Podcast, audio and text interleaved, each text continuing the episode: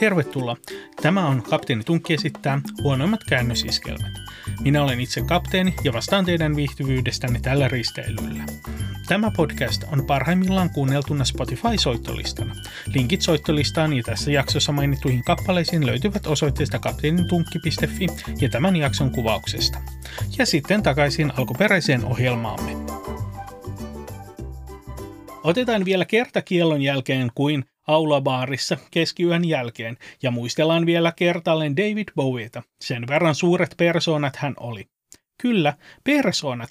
David ja Tsikki kun olivat erottamattomat.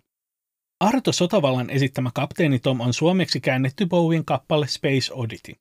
Kummallinen käännösnimi juontuu alkuperäisen kappaleen tarinan päähenkilöstä Tomista. Paitsi että hänen sotilasarvonsa on Major, joka kääntyi kätevästi vastaavan suomalaisen majorin arvon sijasta kapteeniksi. Ei sillä, että kapteenin kunniakkaassa arvonimessä olisi mitään vikaa. Alkuperäisessä kappaleessa Tom on astronautti, joka tekee avaruuskävelyn kiertoradalla, mutta hänelle käy kalpaten teknisen vian vuoksi. Laulun sanoitukset ovat Tomin ja tukikohdan välistä radioliikennettä sekä Tomin pään sisäistä dialogia. Toki useat ihmiset eivät ota sanoituksia sellaisenaan, vaan ovat sitä mieltä, että niissä on aivan toisenlainen merkitys. Erilaisia tulkintoja sanoitukselle on muun muassa se, että kappale on avaruusaiheesta mobiilia katselevan lapsen leikkifantasia, tai että sanoitus on allegoria heroinin käytölle. Tämä kapteeni ottaa kuitenkin sanat täydellisen kirjaimellisesti. Käännösprosessissa muutkin kappaleen osat kuin Tomin sotilasarvo ovat kohdanneet arvonalennuksen, niin kuin kuuntelijat varmaan tässä vaiheessa taas arvaavat. Alkuperäinen sanoitus on suhteellisen konsistentti kertomus. Suomennus on yrittänyt olla sille uskollinen. Painoarvo nimenomaan sanalla yrittänyt.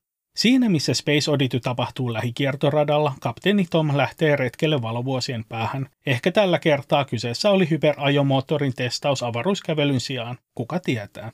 Myös kappaleen klassinen For Here I Am Sitting in a Tin Can kääntyi niinkin hienosti kuin näin siis täällä kannussani istun, siis vähän kuin kirjoittaisi englantia suomeksi.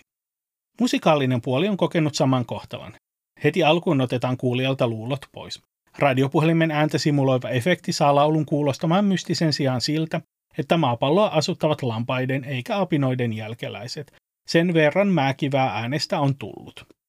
Alkuperäinen instrumentaaliosa sai tuntemaan sen, että itse lilluisi äärettömän avaruuden keskellä ja ei voinut kuin ihmetellä omaa pienuuttaan ja avaruuden suuruutta.